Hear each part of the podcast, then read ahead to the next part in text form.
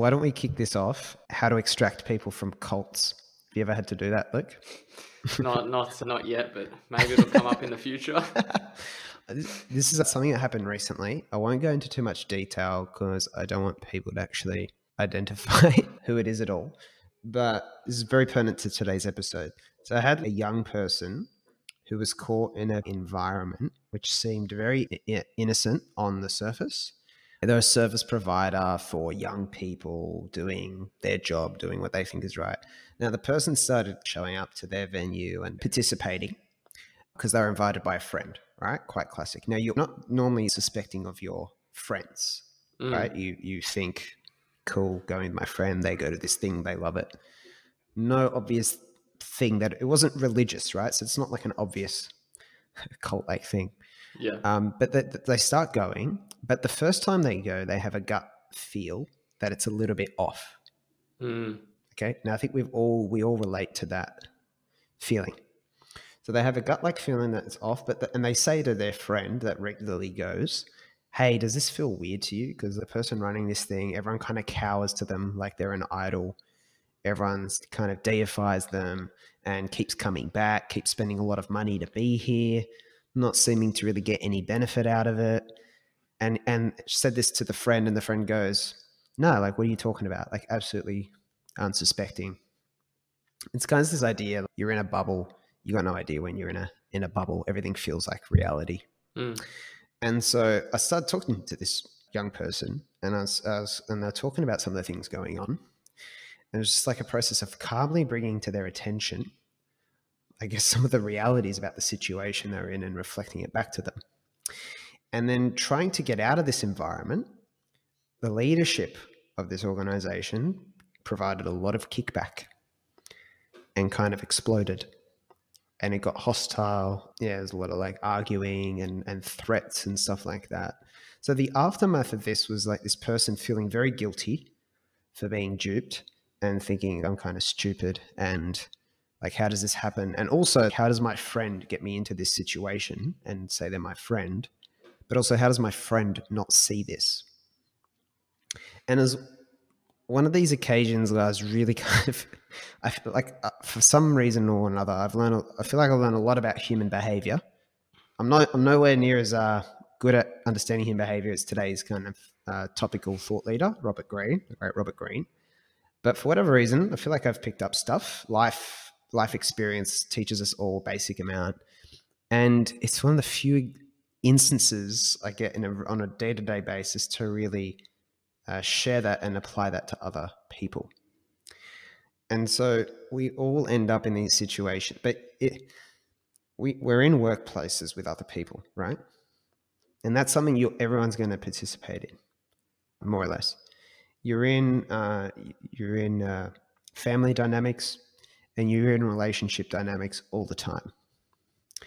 And today, yeah, we're going to talk about Robert Greene, and I want to talk about it because people are walking around unarmed and unaware of the deeper complex, and everyone's quite naive. Everyone is quite naive, unsuspecting, and the human behavior is incredibly complex there's a lot of people who think they're doing very good stuff in the world that are causing a lot of damage. And and we're all kind of walking around vulnerable. I almost put you in a similar position years ago, if you remember that story. Right? Not going right. to talk about it now.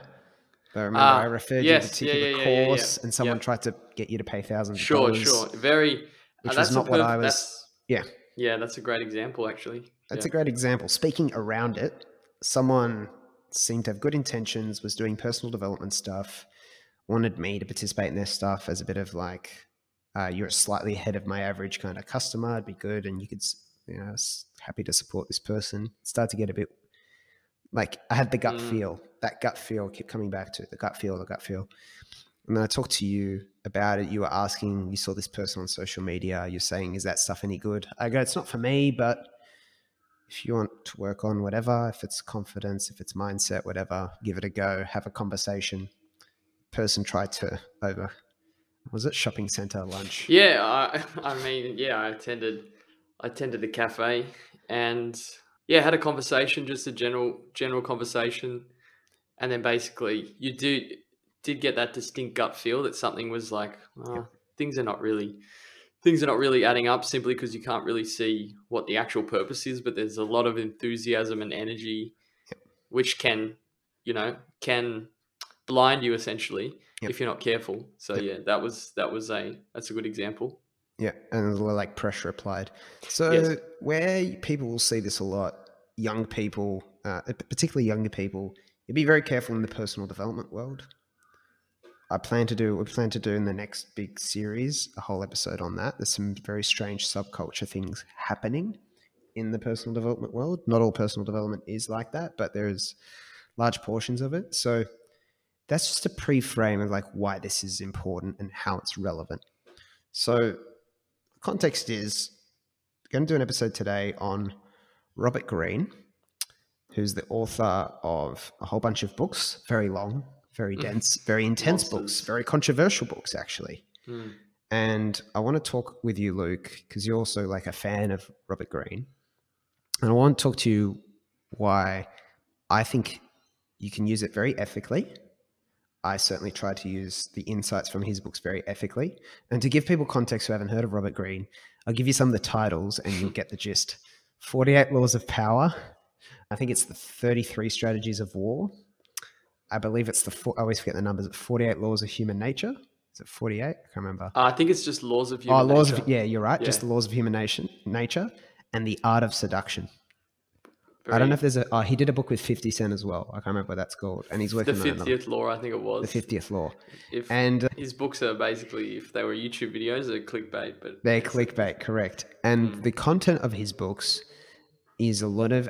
Normally, his style is a lot of anecdotes from history about very often manipulative or certainly very effective, but also very manipulative and very dysfunctional characters from history and how they were behaving and using a particular law, deep, rarely known thing about human behavior, how they were using it or manifesting it in their life. So, like 48 Laws of Power is normally people using it strategically to get ahead in a status game or become king or whatever. And say in Art of Seduction, it's people wooing other people. In Laws of Human Nature, they're more stories around people who grow up with a particular childhood dynamic and explains their so from Nixon to Cleopatra to God, like the Napoleon, Coco he. Napoleon Coco Chanel, um, and all these people I didn't know as well. He's got all these like examples, so it's fascinating, but they're very long and very dense and very Mm. intense. So we want to try and take it. So often people always talk about Robert Greene. They go, "Oh, you know," they give it that that kind of icky feeling. And I'm going to make the case that it's not. I don't think it's uh, negative. So I'm going to talk about that. I've got kind of seven key things I think are really important that we plan to go through, Luke. So that's initially not using or trusting our intuition, gut feel. Number two, success is more dangerous than failure. Number three, understanding shadow and how our shadow gets created. Everyone has a shadow. Sounds scary. Find out more. Four, you create how others react to you. I hope my mother's listening to this. Uh, number five, the three layers on which behavior builds. Number six, impact of childhood on personality types. And number seven, getting inside the mind of others to understand them and lead with empathy. So that's a bit of the roadmap, not the only things we'll talk about. A bit of housekeeping. So we've started doing longer episodes. So I just want to acknowledge that. Change the format because I thought it was better than doing daily. Luke's happy because he'll get to ask more questions now. Luke has retained his place. Congratulate him, ladies and gentlemen. Also, you'll be seeing us on YouTube now. So this is being video is being captured. Also, on the YouTube channel, which is linked in the description, there are some other videos that are not actually on the podcast. So if you listen on somewhere like Spotify or Apple, you can actually go get additional content, the the one-off kind of animated videos and stuff we're doing now. You can subscribe or, or just check it out on YouTube, just so you know there is other stuff happening than is just on Spotify and Apple. And then always just like for updates and basic insights from the episode of the week, the newsletter is in the uh, description. So yeah, that's basically the housekeeping out of the way. It's a big sigh of relief, and let's get into this for a, an hour plus change, Luke, on the big the big enigma that's Robert Greene. So I've yapped a fair bit. I'm very excited. why, why don't you talk about how you got introduced to Robert Greene and maybe one of one of the Mm-hmm. ideas that you've taken away from him so far? You did your prep for this. I think um, Robert Greene. How did I get? It goes back a while. I actually started reading Forty Eight Laws of Forty Eight Laws of Power, and I, I experienced a thing where I was um, actually a little bit turned off by it initially, and this probably dates back quite a while ago, just because I did have that frame of mind where it's very manipulative. I, I wasn't approaching it from a. I would say it's like the if you read How to Win Friends and Influence People, and then you read that, the contrast is so. It's like the most ridiculous contrast, and I'm pretty sure I was in that. I'm pretty sure I was in that frame of mind. Yep. And then tried to read 48 Laws of Power, which is, which is pretty confronting, but I mean, it's pretty, it's pretty realistic. It depends what dynamic you're in, but I think he refers very specifically to certain industries like the music industry, the movie, like Hollywood and stuff like that, where it's a he had little of bit, experience in Hollywood. yeah, He yeah, so- influenced the 48 Laws of Power, his first book. yep, I'll talk about his context in a bit. Yeah, it's it's all influenced by Hollywood, but not mentioning Hollywood. yeah. So that was my entrance to it. I think actually after joining Constant Student and just getting a little bit more into different things, I went back to it and explored laws of human nature, which actually connected it a little bit more with me. I think I was a little bit yeah, more mature. That was my introduction. was yeah yeah and, and basically started looking it's almost like um just trying to look at things how they are and then look at you it's it's almost like a form of meditation if that Wow. makes sense Powerful. because you yeah like observing your thoughts and whatever and then you can say okay maybe this is how human nature is a little bit more accurate as opposed to the sort of the masks that everyone put up Yeah. like the yeah so it goes deep into that and um, also listened to quite a few interviews he's he's he's done some great interviews on youtube with various so people good to watch. Yeah, Yeah. for anyone who wants to go he's deeper. great to listen to He's a good Um, speaker. Yeah, yeah. he's a good speaker and very calm and just nice to I, listen I to told you about that clip with Lewis Howes. yeah. So if anyone doesn't know who Lewis Howes is, so it's there's such a contrast, right? Lewis Howes. What's the what's the podcast? Uh, mental blank. What's his what's his thing? You, you actually you pulled me up on that as well, being like it's a little bit. No, no, but what's what's Lewis different. Howes' podcast name? I've had a mental blank. School of Greatness, right? Yeah, yeah, yeah. And Robert Greene was his first ever guest. And for anyone who doesn't know Lewis Howes, is the biggest teddy bear in the world. He's so sweet. Like you just Yeah. cannot dislike that guy.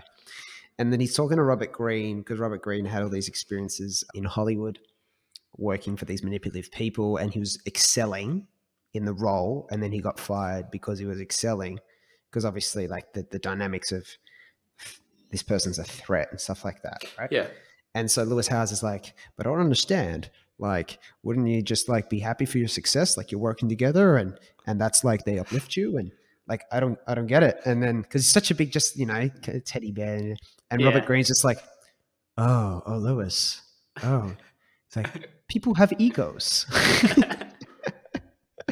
that might.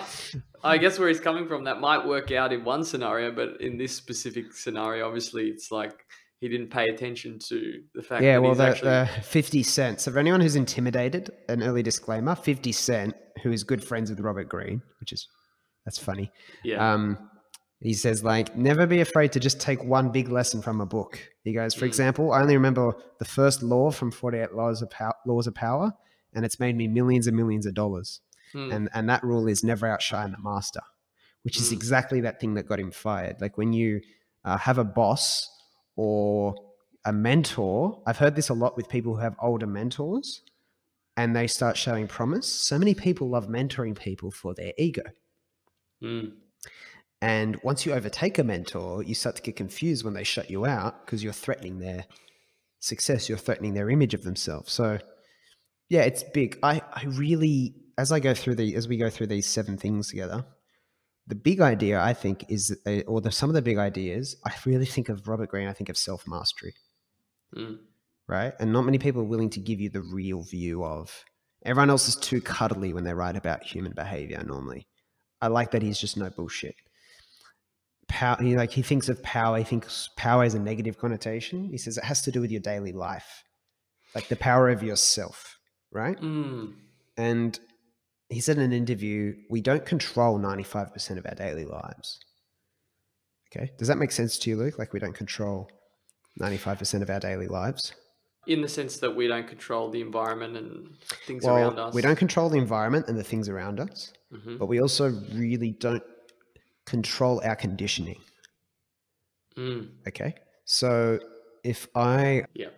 for example, let's say you had to go kill your own, like kill an animal for dinner and, and chop it up, right? Yourself. Like, is that something that you would naturally do and feel comfortable doing? No. No, right? If it was me, I'd probably get sick. Yeah. Yet our ancestors did that like every day for a living, right? Mm. And so they did it without flinching, I'm sure. So why do we get sick? What is it? It's like, oh, but it's so disgusting. It's such a thought you would never question that cutting up a dead an, a living animal is disgusting, but no, you're conditioned to think that way. And you don't control a lot of your gut reactions to stuff. On the on an emotional level, where you do you tend to feel like you have more control, you don't quite have as much control as you think. You really think that you author all a lot of your thoughts, feelings, and emotions. You you like ninety five percent is a crude approximation. Really, it could be ninety nine percent that you don't control. It could be eighty percent you don't control. It's impossible to actually nail. But so much of your not only your environment and what happens to you, but also internally how you're conditioned to react to things. Like you don't control when you get afraid, right? It's not a it's not a button on a remote. You don't control that stuff. So if if that's the reality, you do have a small locus of control, and we'll get into like you want to talk. I think you want to talk about that. We'll go through Sam Harris at one point and talk about the free will thing. Mm. But basically, the game of life is a large part using the 5% of control you do have to influence the 95%. For example, I can't stop that like repulsive feeling towards a dead animal, but if I expose myself to that and get used to it, I would overcome it. And I might not like the environment where I'm being made to feel insecure, but I could change that environment. And then I would almost control a bit more what happens to me by putting myself in a better environment.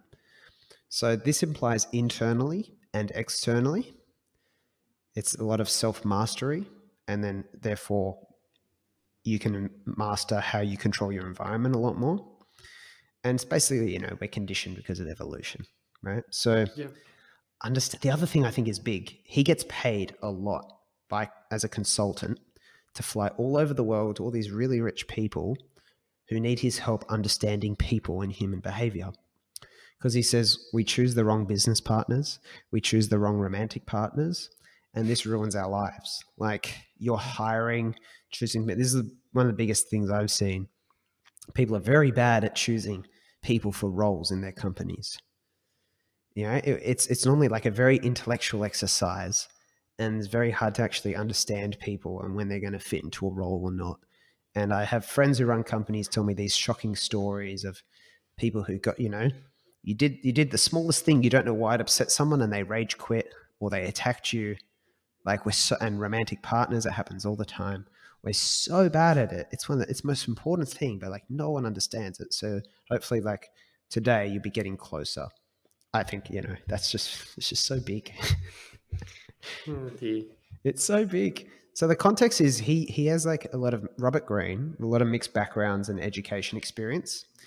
He studied like very random things at college like ancient greek and all this sort of stuff uh, and a broad range of like employment experiences. So he was in london he used to travel a lot from london to greece to all this. He, so he worked for all these different people and had all these like bad co- conflicts with bosses and stuff like that and so his natural, the place he comes from, the context behind everything is he empathizes with the underdog, kind of like that young person I was talking about at the start.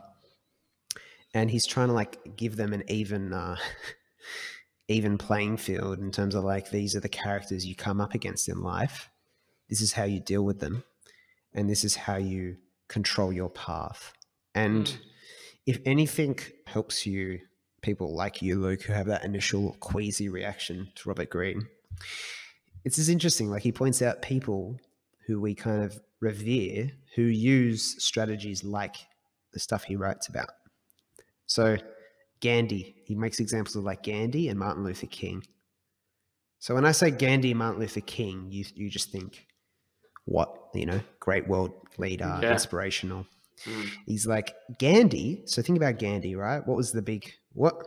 What was Gandhi's method for dealing with the British? How did they go about it? Do you remember? Do you know anything about it? No, not in particular. I know it was very uh, peace focused. Peace and- focused, right? Non-violent. Yeah. And so Gandhi, he points out, is quite strategic, right?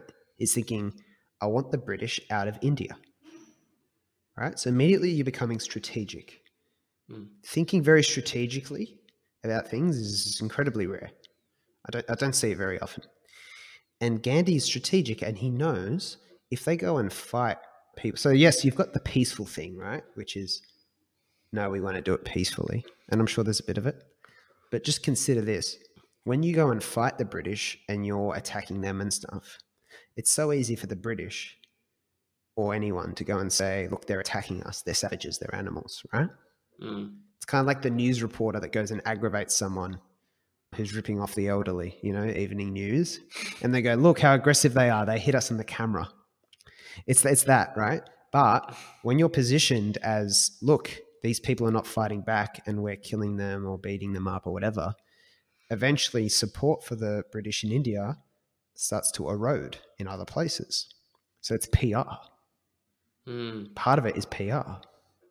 Martin Luther King, you know, Martin Luther King, he this is Robert Greene, not me, but Robert Greene says Martin Luther King is very smart because they did they had all these marches and in Birmingham and stuff like that, and they'd get 13 and 14 year olds, right, marching.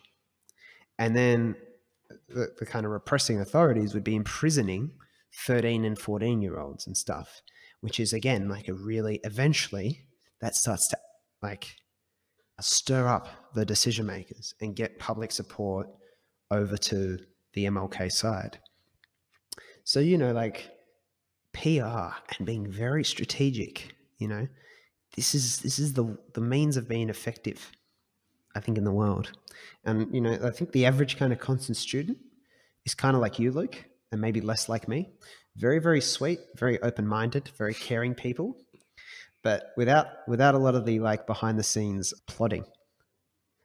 And I'll Mm. be very transparent that I do a lot of behind the scenes plotting. it's not announced publicly in podcast episodes, but I'm willing to admit it because I think I think you desire to be effective, and this is the way I look at it. Like I'm not here to be ineffective. Okay, I'm here to be effective. That's that's the aim. So Yeah. let's go into it.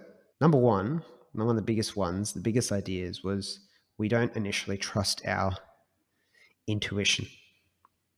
And we had the mm. story at the start around we've all been in that situation where you've got the gut feel, right? Where so and so is not right. Something's up. Or the thing they're trying to promote is is there's something not right about it. And I've had it in some situations. I think one was eating dodgy Nepalese food, for example.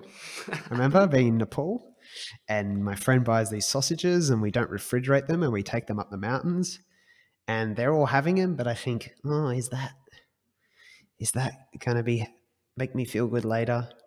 And then literally in that case, there was a bad gut feeling because I got um, ill in my stomach. So that's that's when you got to trust your your gut feeling. But obviously, I, there's other situations where it applies, and there's always a it's always there.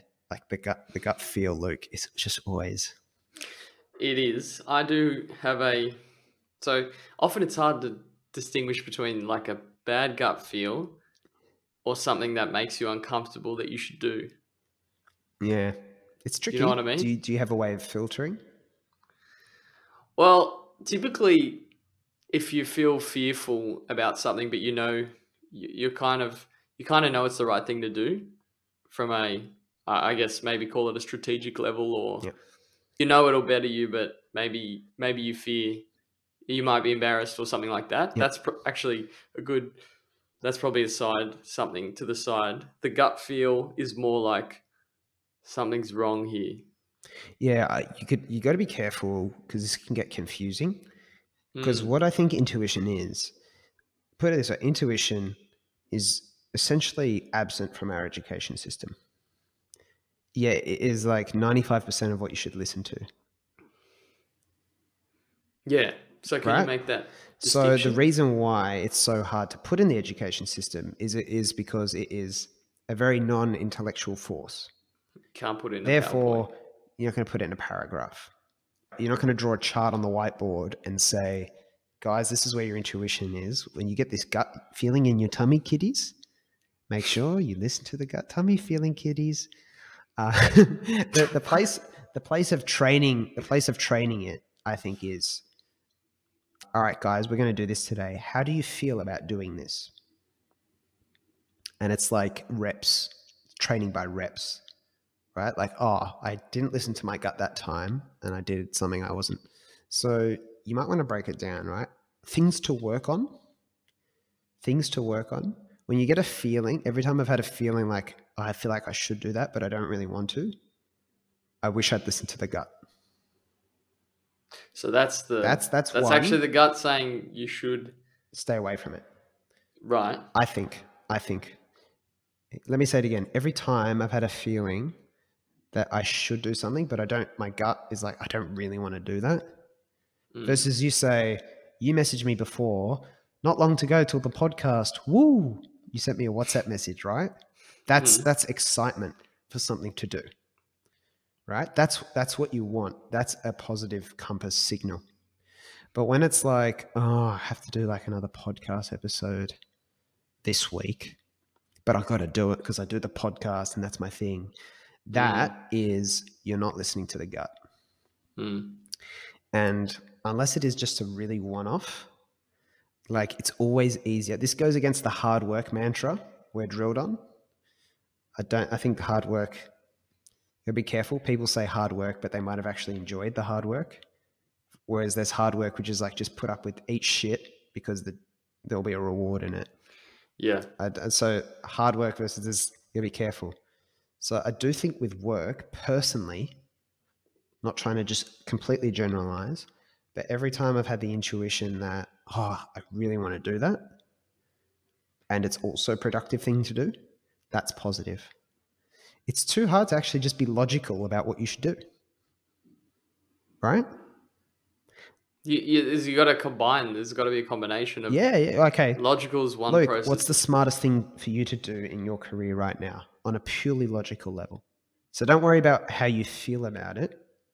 I can't. I, it's impossible. It's impossible to answer it's like, what is Yeah. it? Become a doctor? Become a lawyer? Become a become the next Or Steve you Jobs? start thinking. You just start thinking intellectually, but it's not gonna. It's not gonna align with emotion, like how Exactly. you feel about it emotionally. So it's impossible, right? Yeah, even emotionally is a funny word because I feel like intuition, I'd say, is very different from an impulse. But the, the thing I don't get is like intuition. Yeah. How how what stops you from acting on something that is that is you might feel yeah, and then but it might not be Conditioning. no. For example, how do you? It's hard to distinguish between an intuition and the right thing to do versus like something you get an idea and you're like, I should do that, and then you've done an Uh, impulse. that's an impulse. Okay, That's an impulse I just want to make that. That's Yeah. an impulse. Now, right. don't. No one will be able to intellectually listen to this and be able to tomorrow never mix up an impulse and an intuition. That's where it's An impulse is dopamine, so it's a momentary excitement, right? Mm, It- that's it's- like it's- I want to reach for my phone. An intuition, yeah, an intuition will last longer. hmm It'll be more enduring, and it won't be as excitable. It'll be a deeper. Can you say it sort of will nag at you consistently? Oh, I think so. Yes. Yeah. So always listen to ideas that have been around for a while. Mm. And Mm. I've noticed this within constant student. Things we've been thinking about for a while persist and are much more worth doing. And then you do them, they're normally the right thing to do. Like something pans out, the world kind of falls into place to make it happen. It's fucking weird. Right? And so intuition leads us to this very deep conversation around spirituality, but won't quite go there today. But I feel like it's the antenna for the universe, right? That's what I think he makes the point, Robert Greene, we lose the ability to hear our inner voices through schooling. I would have to agree with that because it's so hard to teach. I almost don't blame school. It's very, how do you say, parents, we're going to teach your children to be intuitive? Ch- uh, parents say, I just want my child to be successful. So, like, I don't, I don't really blame, like, it's just a bad system to do it. But yeah, everything is very conditioned. Like, this is what you got to know, this is what you got to do next. So, you're taught to just listen out externally, not to listen internally. Every now and then, someone asks you, What do you want to do? But then it's, it never, it's only so momentary compared to all the conditioning you get to just live in your head, as Ken Robinson would say, like one of those academics, they just live in their heads and their body's just this thing to get their heads around. so, like, for example, Derek Sivers, who I would love to have on actually himself if he'd do it for this podcast. If not, we'll deconstruct him too. He has like the hell yes or hell no principle. I think it's the title of one of his books. So, like, your intuition to do something, say a career path or a project or a job or an assignment or a podcast episode or a book, should be hell yes. Because he goes, anything yes, then hell yes should be a no. Like imagine if you had that filter for your your life. But it's it's tricky to apply again, all this stuff because you also should try things. But when it's the bigger the commitment, I think the more hell yes you should be. And that is the place of intuition because it's not uh, like I've seen uh, Liam, for example. Here's a particular, if I share an idea of what we could do, he doesn't even have a moment to think about it. He just explodes with a hell yes. it just ensues from him almost involuntar- involuntarily. Mm. That I think is the power of intuition. Now, I want to make time to talk about the flip side, which is there's something wrong here. And it is tricky because sometimes you are projecting onto someone, but also sometimes people give you a feeling that something's not right, that there's a piece missing. It's the most difficult thing to try and give to someone through listening to this podcast. But today it's just like a door. Mm. For example, I have a Zoom meeting with someone and they like they'll be saying, "Oh, I do this thing in entrepreneurship or whatever," and so it all seems to make sense. But you just get a feeling that something's not right or you see the way a particular person posts on social media and it feels threatening. And often, I really think you are being receptive to that person's insecurity and you can feel it. And I think there's lots of situations where we internalize it, saying, I'm jealous of that person or something must be wrong with me. I feel negative towards that person or I feel like they shouldn't be saying something. I think we're very hard to decipher it, but we are very receptive to other people's insecurity on an intuition level. Mm, does this tie into anything that Robert Greene talks about? Oh, everything. Uh, some, everything. Because like his advice I, is mm. trust your gut. Well, yeah, but uh, like for example, intuition. How much? How much does that tie into subconscious body language and tonality and all that sort of stuff. Absolutely. So there's a story, it wasn't by him, but there's a story about a nurse who was looking at her father in law's face, and the nurse worked in emergency response in ER. You've heard the story. And I think I told you maybe. She was looking at him and goes, Something's wrong. And he felt fine. And they're like, Nothing's wrong.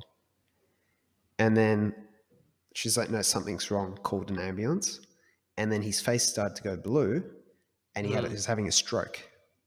She'd seen it so many times that she'd learnt that. Mm. It's like Astro the dog, going back to Astro the dog, like conditioning level awareness, but not conscious mm. awareness. So she didn't actually know what it was, but physiologically triggered a response because subconsciously recognized the early signs of stroke because she'd seen it so many times. And that's the intuition you develop so when you come into body language, it's not just this magical aura necessarily that they're radiating, but sometimes you're interpreting someone's body language, the words they use, stuff like that. I'll give you the perfect example dating. Dating and also like reaching out to people cold when it's business. I was about to say something I'm not that well versed in, but anyway. Oh yeah, well, oh mate, this is the place to be. Art of seduction, because people will pick up an energy from the way you message them, and they'll ignore you based on an energy.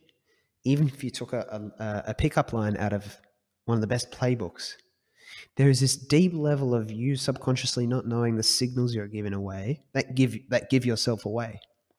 Whereas if you audit yourself so many of the successes you have, say reaching out to people, landing a job, performing well, getting seducing someone, let's say, is when you just kind of fall into flow and it's quite automatic and it's mm. quite non-intellectual and it's kind of non like so like th- th- this power in everything of intuition. Huge right? And we're not taught to trust it. Mm, so we're just not taught to trust it. basically the the things we have developed deeply, which are deeply subconscious, being picking up on all these things, is something that will rise and essentially right won't even will it rise into consciousness? Not really. It's just it's just. Well, this is what sense. I do, right? I'd say 2020, this lesson really hit home. And so I just gradually, gradually listen to intuition more than any other piece of information. So almost like, let's say, for example, should we do an episode on Robert Greene? instead of thinking like, instead of thinking oh is that like marketable and is that blah blah blah? audience? Yeah. Yeah yeah. Like uh, there's a bit of that obviously. But instead of just purely that it's like does that feel like the right thing to do? And then you're just pausing to like see how the idea fits with you. And then you're like but uh, i didn't even do that because it was just like an immediate like oh fuck like, i have yes. to do an episode on robert Greene. robert greene, greene yeah 100% all right? And see how it's non-intellectual. That doesn't mean there can't be an intellectual component, because I think the intellectual part is where you kind of helps you communicate it to other people. Mm. So just think about intellectualized like stuff as the language everyone understands. But if you overdo it, it's like over translating it. It's like putting it in old English. But intuition mm. is a language only you understand at first. I can't mm. give you my imp- like my sensations. That that's I think that's why I'm having a little bit of troubles because I guess we're trying to talk about something that's a sense and that's yes individual. It's like you it's can, like talking about it's, sight. It's almost it's like talking it's, about yeah yeah yeah yeah. It's it's very it's very challenging, but it's so important because oh, it's, it's the thing that's look when I think of it, it's po- a lot of positive decisions that I've made personally have been as a result of that nagging Intuitive. feeling yep. that won't it just won't go away. Yep. It's a signal. Um, it's just it's the most powerful signal you have. Yeah. Yeah. So I mean that like that's a big one, and it's as much useful as getting you out of bad situations as it is like what you should seek and do more of. Right? Mm. Intuition. But the, the second thing to move on, the idea that success is more dangerous than failure. So, particularly in laws of human nature, he's talking about the stories of all these very, very cunning people throughout history who people like Stalin, people like Nixon, people who really get into a big position of power because they're really they're narcissistic and they're craving a lot of you know Rockefellers and stuff like that, really craving a lot of attention and validation and and, and like grandeur. And then obviously they get to a point where they start to become their own downfall because mm. success just drives this. Uh, Howard Hughes, the old Leonardo mm, that DiCaprio was, a fast, that's a fascinating. Yeah, DiCaprio's played him in the movie. Just becomes incredibly like neurotic at a point where all the insecurities from childhood like are manifested on a very large stage. So he talks mm. about obviously all this stuff comes very much into ego, understanding ego a lot better. And it's a very Charlie Munger idea, like the previous episode would have been on Charlie Munger for people listening.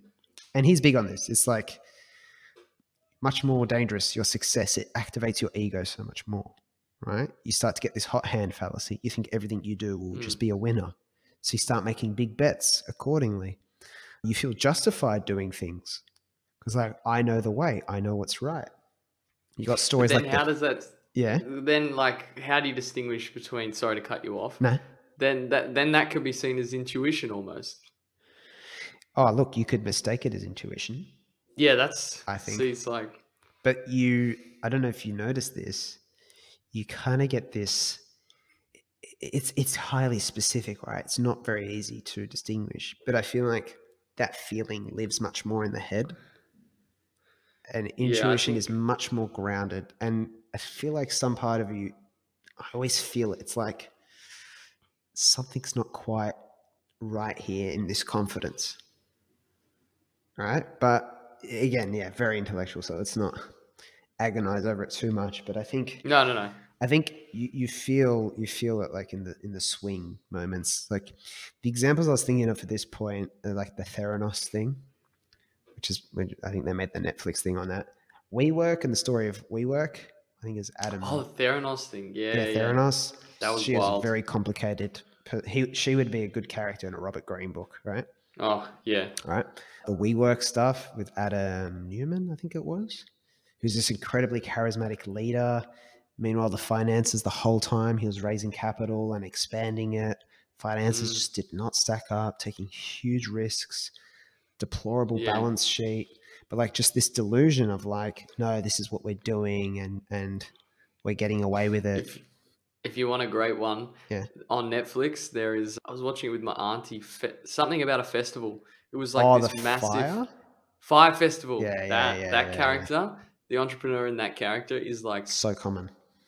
Crazy. Oh, he was like, yeah, everyone everyone followed him, and Yeah. like it was almost like you couldn't question him. And then you dig a little bit deeper, and you're like, hold on a minute. Yeah, and they're all cult like dynamics. They're all, they're all like everyone's everyone starts really adoring the leader. They're following very blindly.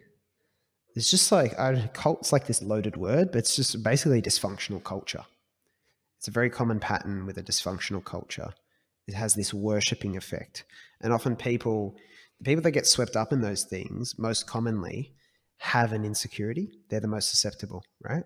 So people who are desperate for a place to belong, you always see it in the movies. It's always like the, the, the kind of vagabonds and the stragglers who are like people who have no place to go.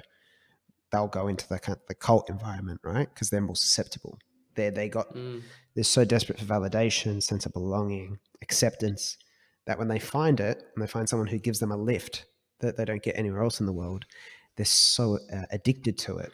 They they wrap their entire sense of logic and perspective around it and make it impregnable, so no other logic can penetrate.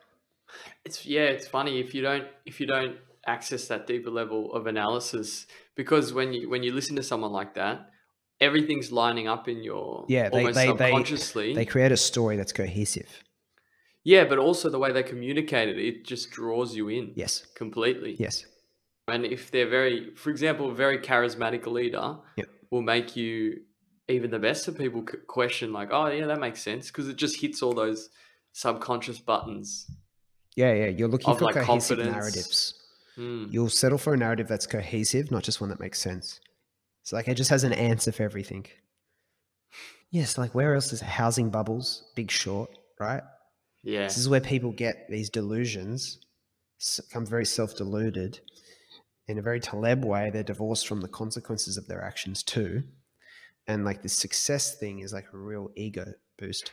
Whereas a lot of the wisest people I think I know or you and I know, not just public figures, but even I think about like Gilly. And I think about, I have to give a shout out to Rob Bolton, who was a very, very nice man, helped us so much with launching 18 and Lost and worked for 20 years as the education editor for the AFR. It's like, had a glittering career in media. And, uh, you know, I'd always ask him for advice because he was so happy to help. And Mm. I'd ask him for advice about media. And he'd always say, Joe, this is what I think. And he'd have golden advice. And he'd go, but this is just my biased opinion. It may or may not be relevant to you. And he'd always finish with a disclaimer, even though it was in his field. And Gilly, Gilly so often does that as well. He goes, Oh, but I am just a product of my experience. Like I don't know if I can go beyond that. And it's it's very, very Munger like wisdom that the hmm. real people you listen to often really give so much disclaimer to their advice because they're so cautious about this being an authority figure that you blindly listen to. It's so hard to generalize advice.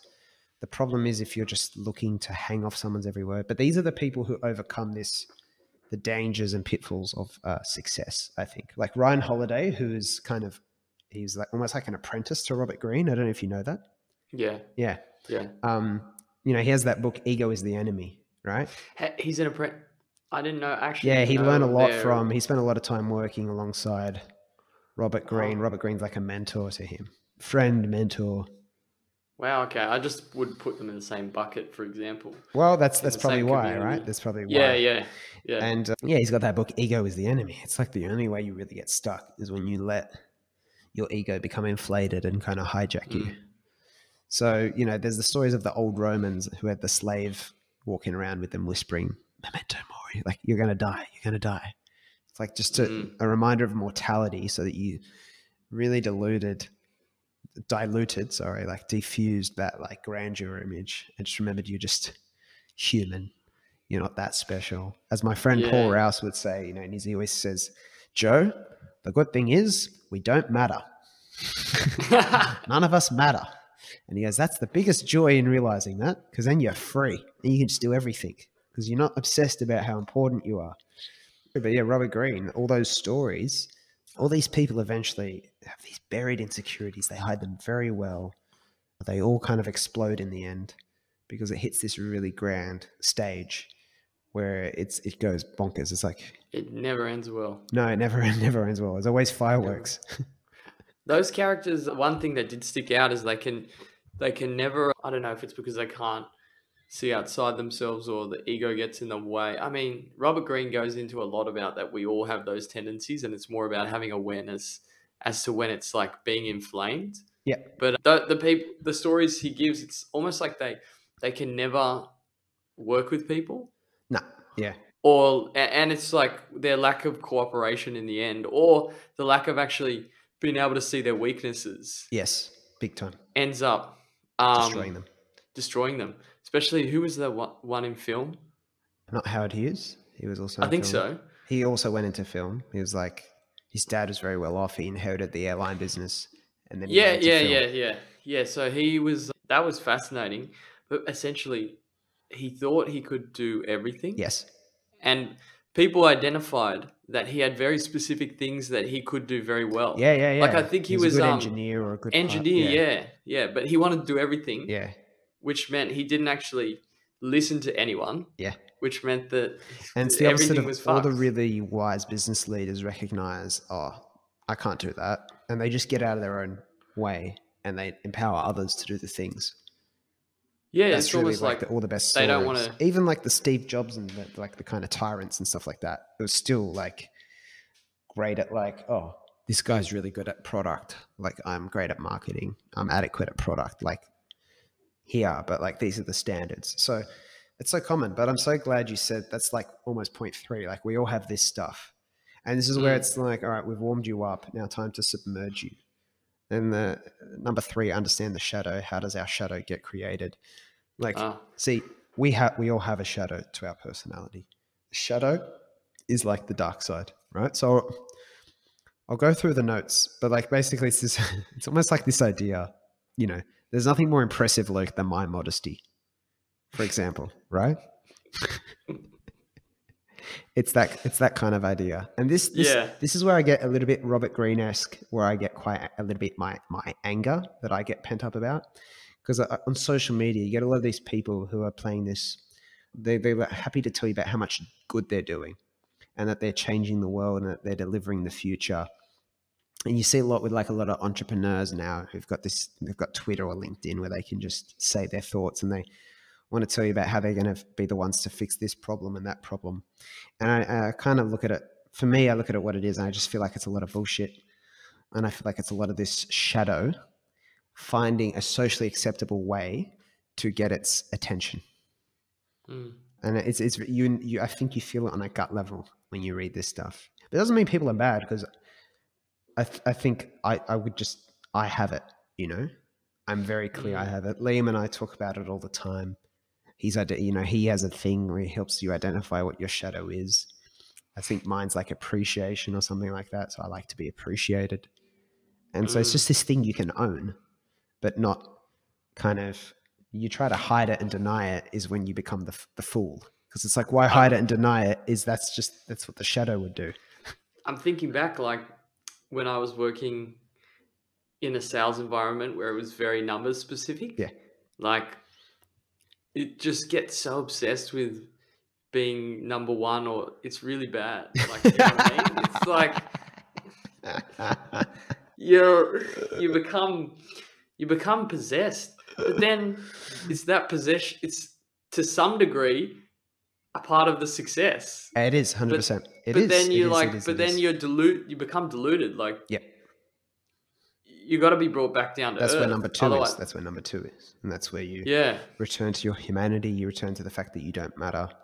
You acknowledge this. It's a the spots you balancing act. It's like- it is the great balancing act. Someone, everyone always shits on ego, right? They always say, "Oh, that person's egotistical." Ego is not actually the negative thing. Ryan Holiday should almost maybe tweak the title of that book.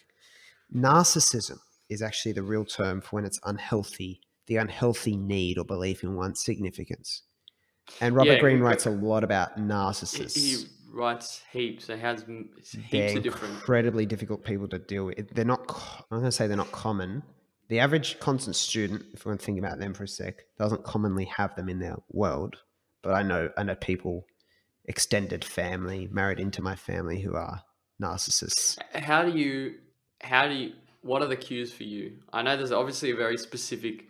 Obviously, you studying psychology as well. There's specific. Robert Greene's definition, taught me way more about it. Psychology does not teach you.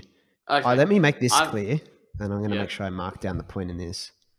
Uh, never miss a good chance to shit on education system. You really psychology- I didn't notice. Psychology taught me, I studied psychology for three years, taught me absolutely none of this. Mm. When I say absolutely none, I mean absolutely none. Didn't go into personality. No, like they went into personality disorders and stuff, but it wasn't, the language is quite different to what Robert Greene does. And, It's not no bullshit. and this is much more applicable, whereas that was much more theoretical, which was fine. Yep. But he's obviously coming at this from a place of this is what I experienced. These are the fucking bad situations. So products that come out of reality instead of trying to university products are not often created in a bubble. Like, how do we make this person a psychologist versus this is the world? These are the sort of people who lived in it. And so it's much more this is much more applicable. So but coming back to the shadow, Mm. ego needs a bit of self belief in it. So a good friend of mine, Lydia Ranieri, who I'll have on at some point, she she taught me this. Like, there's this thing when someone doesn't have an ego by the age of their twenties, they have no self identity and belief at all. They call it failure to launch, and they're just like a shell with like no belief, no individuality. Right? They're, they're almost like a doormat. Whereas ego in itself is basically your like your I, your identity it just can get over activated. Whereas narcissism is when it becomes unhealthy. What What is? So the tells of a narcissist, just the spending te- an yeah, like the, t- the tells of a narcissist, really they don't actually care about you, but they often want validation, and they want to be like accepted. Robert Greene points out that you can normally they they're quite you won't be able to tell they're experts at masking it, they're experts at playing on what you want, but often at the start of a relationship, they'll be going overboard to impress you. So I have one I know of in say extended family who the first time we were met, he went out of his way to pay for lunch and put on a big show and you know entertain and almost to like go overboard to so what are people overcompensating for Mm. is a big question. And sometimes you're like, oh, that's really nice. But your intuition really tells you like it's a bit strange to go that extreme. Mm. What are you What are you hiding here, bud? Yeah, what are you hiding? So there's a lot of that, and there's a lot of so it's often hard to tell. But then if you're ever in a situation that has any stress attached to it or, or real stakes, like you're working with someone, you're living with someone, you travel with someone, that's when you will realize. But you walking on the street talking to someone. But Robert Greene points out that you can look at their eyes. Their eyes are very rarely like really looking at you. They're always thinking about themselves. So their eyes, their eye contact will often be poor because they they're always trying to play to you because they need your approval, your validation. But really, it's all about themselves. All they're thinking about, you are just a tool to help them get what they want. And they've always completely justified doing anything necessary to get, to use you as a, to exploit you to get what they want Mm. because they they've formed this idea that they're so important that that's that's acceptable. It's like me saying, what Luke needs doesn't matter, and whether he's happy or not at work doesn't matter because I'm leading this and I'm going to fucking save the world. I'm going to fix the education system. I'm gonna fucking do this. My podcast is gonna be the best. And Luke's just this monkey that's got to get here on time Mm. and blah blah blah and put in the hours. You might be right, but no, no, no. What? What? Yeah, I guess for me, the thing that sticks out. Sorry to cut you off. No, you um, haven't. Yep. Is treating treating people like they're um just a means. You know, like yeah, yeah, just, yeah, yeah. They're a tool. they're not they're like a, they're a they're a tool. means Like they're not a human being. They're sort of. Yep. yeah. They're sort of, and you can sometimes I'm not sure, Yeah. but you can tell when someone's not listening, and if it's That's right. it's consistent like it's very very consistent throughout pretty much there's never you know so, someone's head can be someone's head can be somewhere else like Yeah. oh, i'm sometimes You're a space cadet. maybe i'm not listening or but yeah i'm a space cadet i go through that but like when every single interaction is the same and you get the sense that someone's not listening and they're just waiting to speak over you and that Yeah. that for me is the clear It like, is. You've you've nailed it. You've really nailed it. Um, going into it, so why it happens, right? So Robert Greene, Robert Greene, Mm. people hide their overt impulses because it's worse than admitting envy to themselves. Yeah, because worse Mm. than admitting envy to yourself is indicating en- envy to others. So often someone will retaliate or be negative because they don't want to admit that they're jealous. So that's why you get a lot of people who show anger towards you, hostility towards you. And they almost attack you at times because it's better than actually admitting to themselves that they're envy. And he says a lot of it is it's, everything's childhood, right? Everything psychology, human behavior is just childhood is 90%. Childhood and society has this drive to be all perfect all the time, right? That's why that's why everyone gets an icky feeling when when Robert Greene books are brought up. Like, oh, isn't that a bit dirty? Isn't it a bit dirty, Joe? So we repress anything that society would say looks. Uh, it's a classic example: people who hide their homosexuality or if they're transgender. That's like the very salient, like, oh, society doesn't deem that accept- acceptable. But we all have other things, right? So even you go to Freud, Freud was almost very bad at communicating what's probably true. A lot of stuff around the Oedipal complex and attraction to parents and stuff. Robert Greene goes over that a bit. It's like it's not like we just want to go have sex with every single person necessarily. It's more about when we're young, we have a separation from our parents. Like you eventually realize you're a separate being from your mum at some point. Before that, you probably think you are the same person Mm. because you're feeding off your mother and stuff. Then you realize that, so you get separated. So then you have a psychological desire to attract, and that's why you so often romantic relationships is all again about your your parents, right? You always attract like someone like your your mother, or if you're you know a girl, someone like your father. But it's not. It's not. So everyone's like, "Oh my god, that's so disgusting." It's actually just no perfectly- what you- it's perfectly Yeah. natural. It's it's the problem is in judging it. And so we have all this stuff where we repress stuff. And so this is why people react so much on social media. It's why they're so quick to get behind a cause and just be part of the, the chanting mob.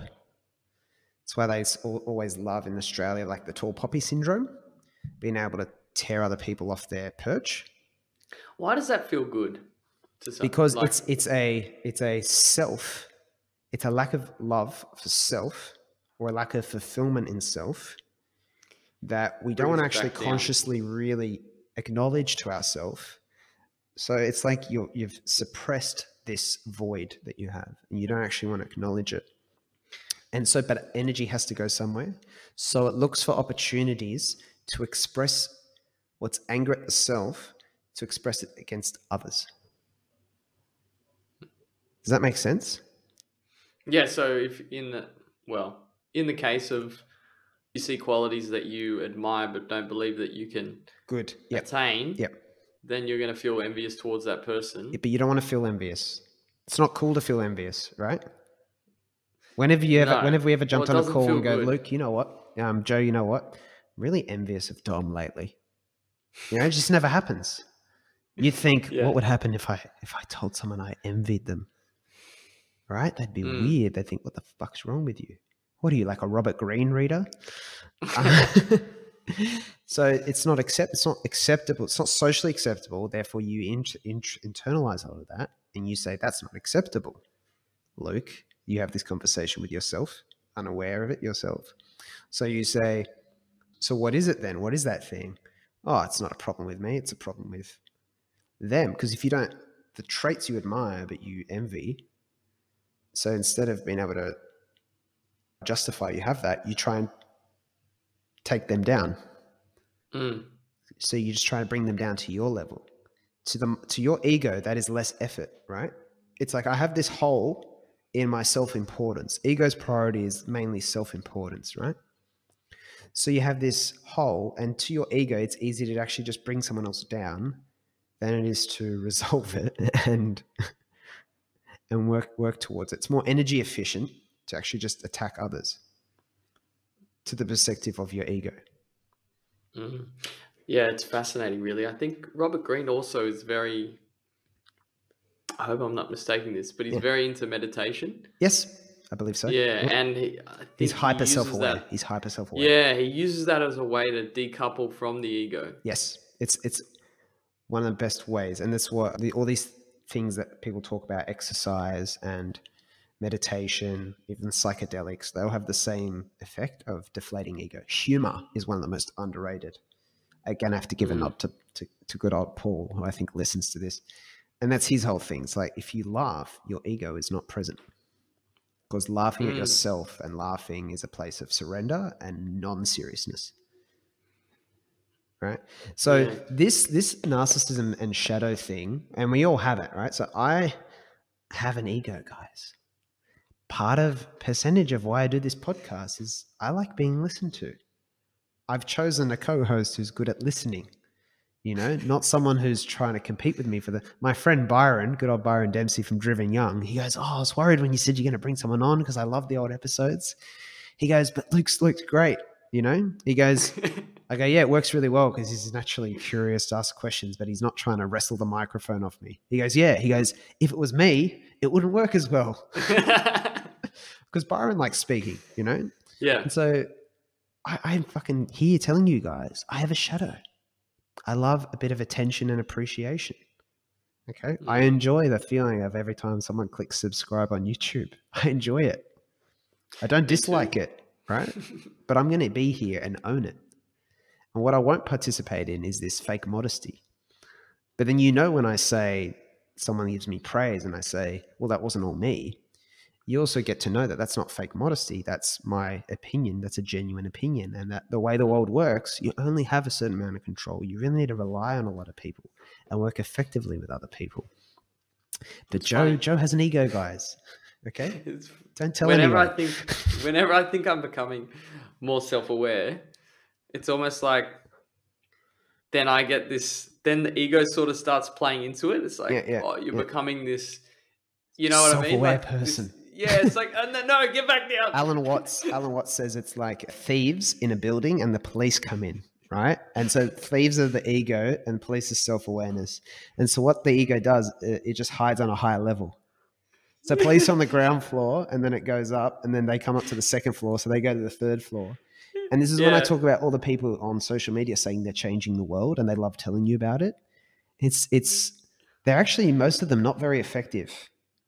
The, the the look and feel is that they're doing. It looks like they're doing heaps, but I can Yeah. tell you from someone in the space. But again, is that just my ego commenting to hide on the highest level? And and it is. but but it's also I believe true, despite that, that that's their ego hiding on a very high level. Mm, That's their ego hiding on a very high level. Question is, it's not bad. The question is, what is the consequences? And is the consequence they're not aware of it? Then it's not great. If they're not aware that that's their ego wanting to tell everyone that they're changing the world, that's not amazing. trouble.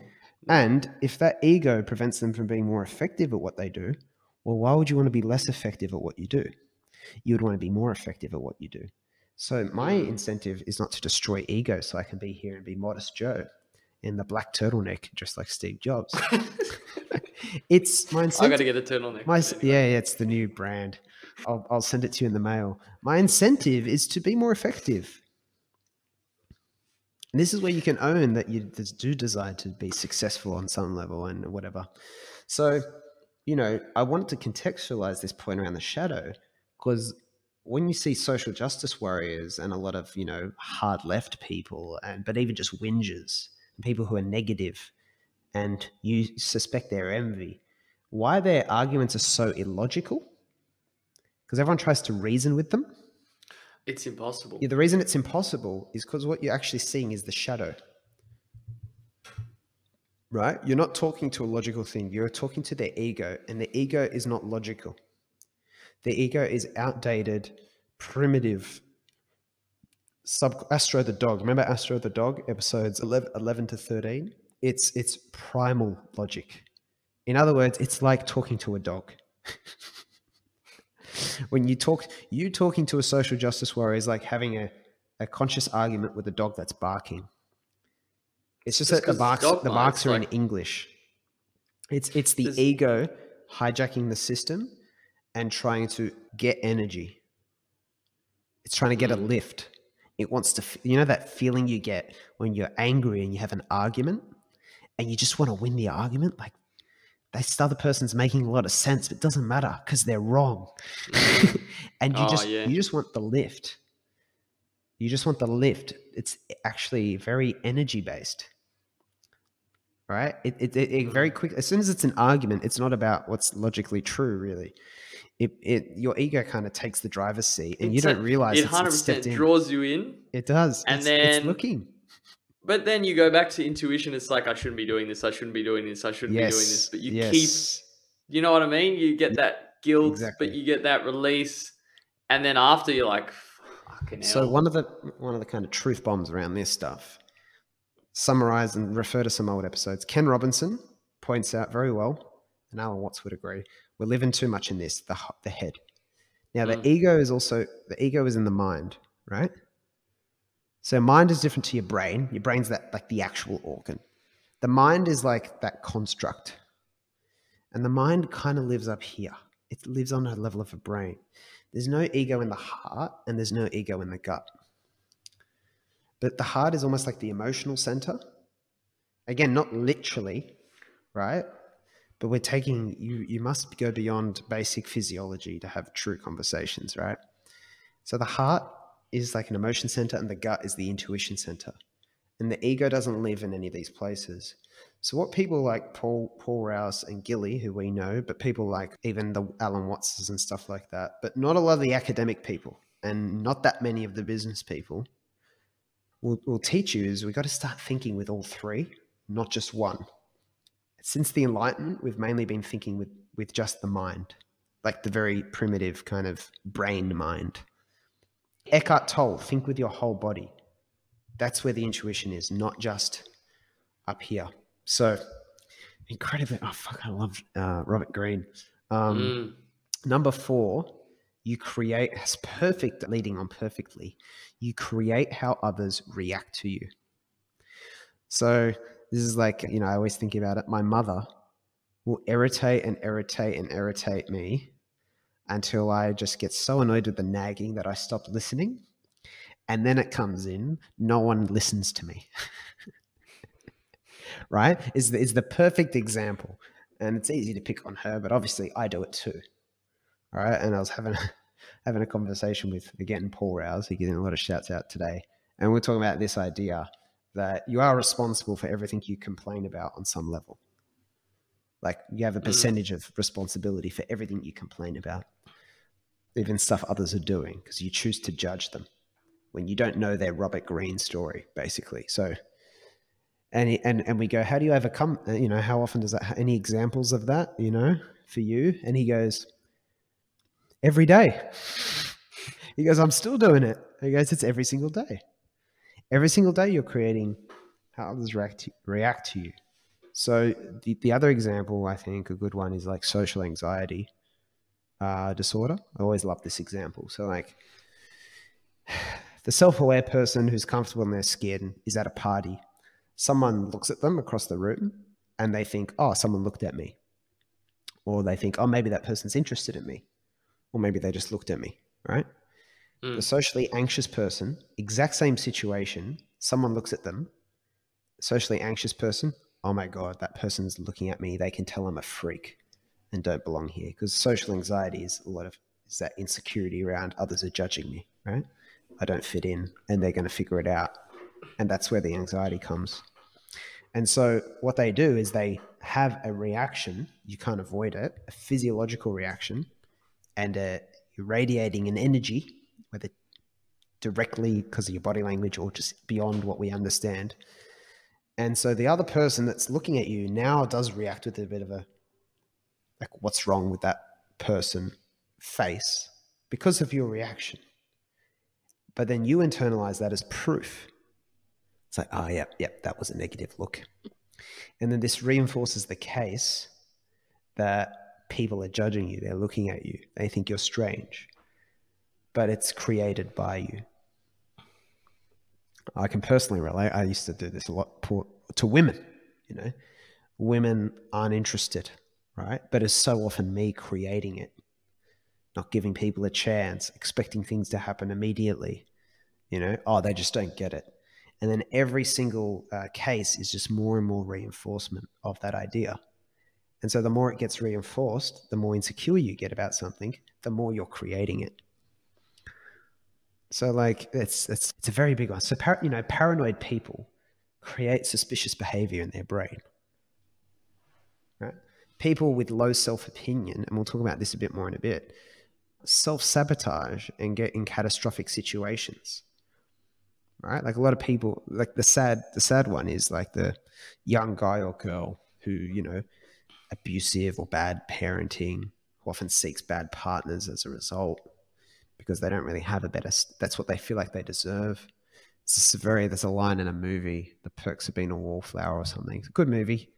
I think Paul Rudd, like this guy's asking Paul Rudd, character, like a teacher. He's like, why do we, you know, select partners that are bad for us? And he says, you know, we all accept the love we think we deserve, or we all settle for the love we think we deserve.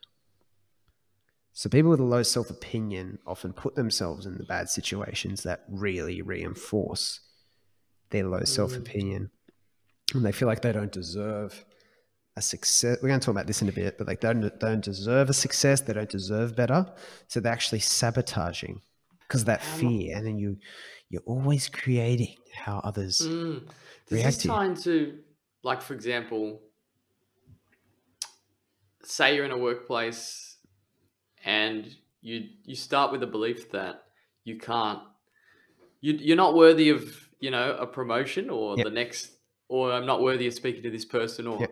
then that just projects through your actions basically because you'll oh, never absolutely does you'll never reach out you'll sort of hold back, you won't express yourself, all these sort of things. Yep. So, what people tend to want in that situation is they want it to just find them or just happen to them. Right? So, someone asked uh, a friend of mine, oh, I want to work at this kind of company.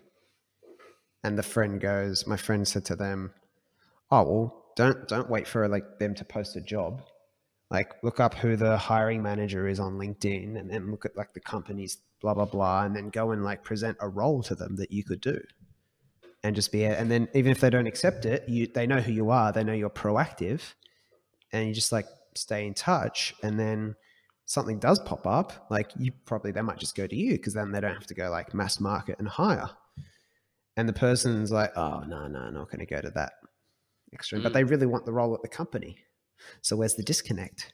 It doesn't make sense if we're being logical. But if we're being Robert Greene, mm. we understand that people don't have that identity of seeking things because you don't want to put yourself out there, be rejected. You don't want to go through all this work and for it to not come through to really reinforce like you're not good. So how do you my my thing is how do you start changing that narrative? I'm going to give you my go for it. Sort of thoughts. Yes please. Well, it's very it comes back to a book that we both have read. Is when you well you can you start then doing the opposite, which is then reinforcing different behavior. Is that I how... think so. Do you have an example in mind, say for that situation? I can only think of personal example, if, and if always you're comfortable comes... to share. Yeah. Oh, it comes back to it comes back to when you started getting into fitness and running, for example. Yep. It's like you start with a belief that this is not this is not who I am. I'm not this kind of person, and then I guess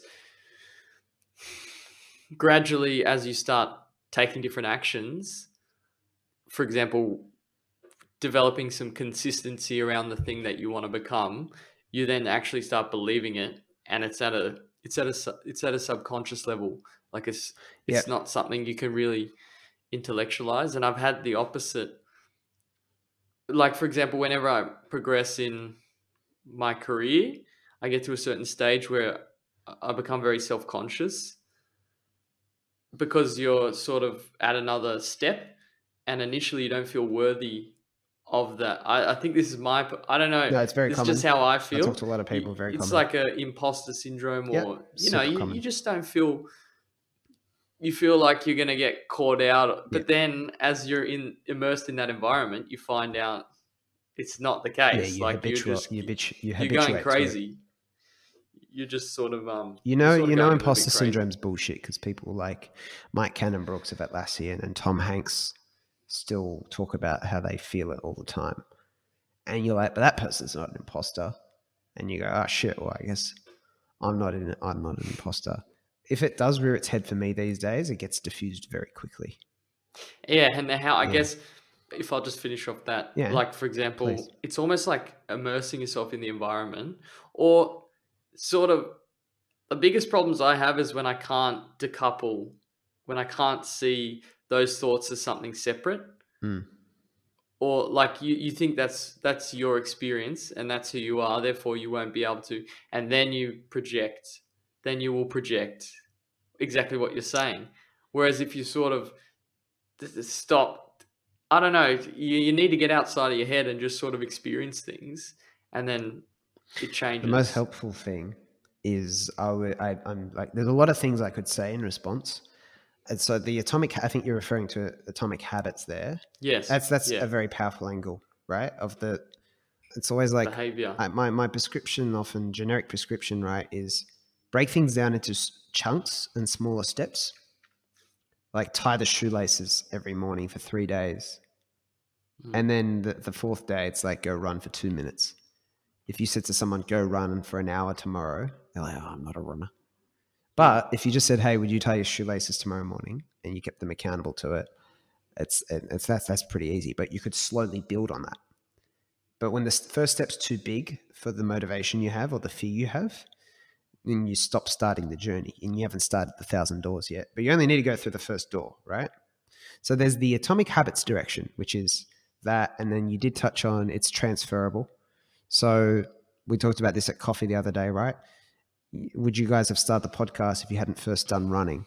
And the obvious answer is no, Joe, because the podcast is about running Mm. but I'm I'm referring more to like the confidence you get from running bleeds over a bit to doing other things because it's like, Mm. oh, I've gone through a difficult thing before. So anything that develops a growth mindset develops a growth mindset. But then the other thing I would say is this almost to go from the philosophical angle and work backwards. Um, you don't matter, right? As my Mm. mate Paul would say. And I- Alan Watts like reality. Like, what's the reality? It's like you're just here. You're just playing a game. Like, you're just the joys to be alive. It's just joyous. Mm. There's no pressure. There's no. And and then the five year question, like this death priming dilutes the the fear. So I think the combination is Of- especially powerful. And you can add another factor, which is like always, if you're in a group of people doing that thing, that's another re- reinforcement. So if it's career, if it's uh, you know whatever, if it's any any other area, like it's always more powerful if you're with a group. But It's funny. I, we've used in the past the don't sort of into understanding the short time frame you have. Yep. Like you're going to die, all those sort of things, but you can lose sight of that pretty quickly. And Yep.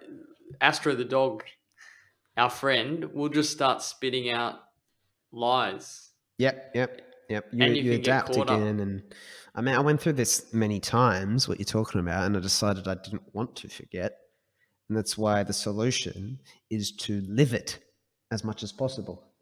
Mm. What the fuck does that mean, Joe? It means you, you you host a podcast like this, or you have the formats where you talk about uh, what matter. Like I was alluding to the Saturday coffees as a, like another initiative we've started to just reinforce this, which is like you know a bunch of other constant studentish people and having proper chats about where everyone's at and stuff. Like the more you live in the space of reminding yourself of what matters and the more like the effective ways to share it, um, the more like it stays top of mind for you. Mm. Like the healthiest thing you can do to rem- remember that is to do what we're doing. Yeah, that's why I crave doing the podcast after so long. We've had a break. People won't know. I'll go to number five as we kind of these will be shorter, but the yep. three layers on which behavior builds. This comes from laws of human nature. Is where I started, and just for understanding human nature, they're all powerful, but that is that and art of seduction are so good for just understanding yourself and other people better. He was referring to a guy, an anthrop- anthropologist and psychoanalyst. Oh, he's got long things. Uh, John Bowlby, and talks about like this first layer that we go through. It's patterns of attachment between mothers and children they observe, and they come up with four basic schemas like free autonomous. So that's like healthy, where you're not too attached, but you're kind of present. Dismissing, which is like pushing away. Enmeshed ambivalent, which is, I think, kind of being very clearly like non responsive but close. And then disorganized, which is like being a mix of showing a mix of like affection and nurturing to a baby and then confusing it. And then this is why everything's in childhood and so complex, but it's not talked about. Like above that, you got hostile and aggressive, secure and confidence. This is like the next stage of development. You develop one of these other layers on top of it, they argue. So, like anxious and avoidant, needy and enmeshing, which is feeling a great deal of anxiety in relationships. And then above that third layer, he says you form habits and experiences as we get older. So you're having all these interactions, often like romantic stuff and all that. And then based on those first two layers, you'll f- tend to rely on certain strategies for dealing with stress, looking for pleasure, or handling people. These strategies now become habits that are set in our youth. There will be modifications to the particular nature of our character depending on the people we deal with friends, teachers, romantic partners, and how they respond to us. But in general, these three layers will establish certain noticeable patterns. Right, we'll make a particular decision. This is engraved in our brains neurologically. We are compelled to repeat this because the path is already laid. It becomes a habit, and our character is formed out of these thousands of habits, the earliest ones set well before we could be conscious of them. That passage basically is like, yeah, you're fucked, guys.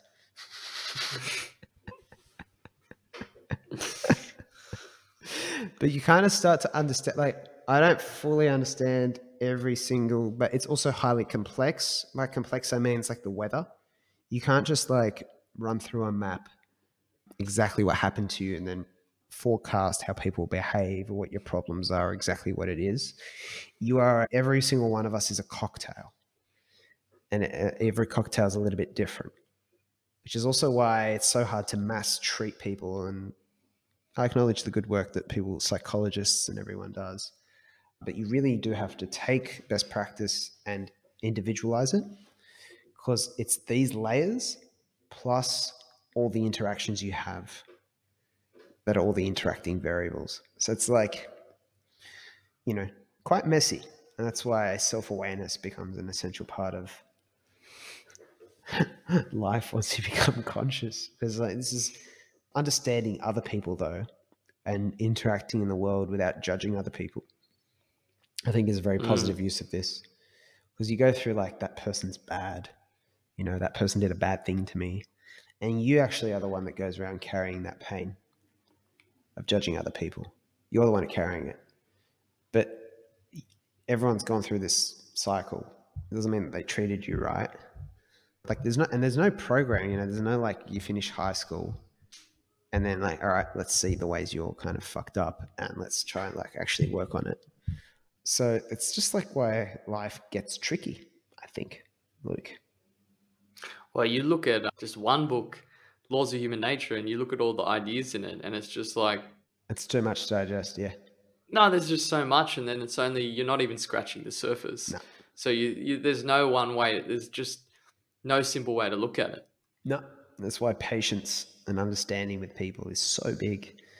Mm. Um, yeah, number six we're going to go through is like the impact of childhood on personality types, but I think these are worth just going through quickly as we wrap up. You had like avoidant, you had depressive, you had resentful, and you had expansive. So expansive is like the positive one, and so that's like he, he talks about greats like Alexander the Great and Julius Caesar felt like they were descended from gods and part divine. but like the self belief translates into high levels of confidence that others would feed off and recognize. It's like a big charisma idea, too, right? Just infectious self confidence. He goes, You don't need to indulge in such grandiose thoughts. So you don't want to get caught up in, like, I'm divine, but you might feel that way. It's not something you'd talk about at dinner parties. But feeling that you are destined for something great or important will give you a degree of resilience when people oppose or resist you. So it talks about the WeWork guy and stuff like that. They have a lot of resilience, but they get too caught up in the grandiosity of it. So they go to the nth degree. But there's a sweet spot. There is a sweet spot where like you, you feel that and you are but you can keep it in check. That's that's incredibly powerful because you will need that if especially if you're a daring person, a change maker, a leader, you need to I was talking about this with Kelvin from the community last night. Peter Thiel remember Peter Thiel that question, what does everyone disagree with you? You know, what's that unpopular opinion you hold? What does everyone any real great innovator was like ridiculously stupid at some point in everyone's eyes. Mm. He's talking about Kelvin was talking about, you know, Google sounded like the dumbest idea when it began. Like no one needs to go search and find all this stuff online. Like, what are you guys trying to do?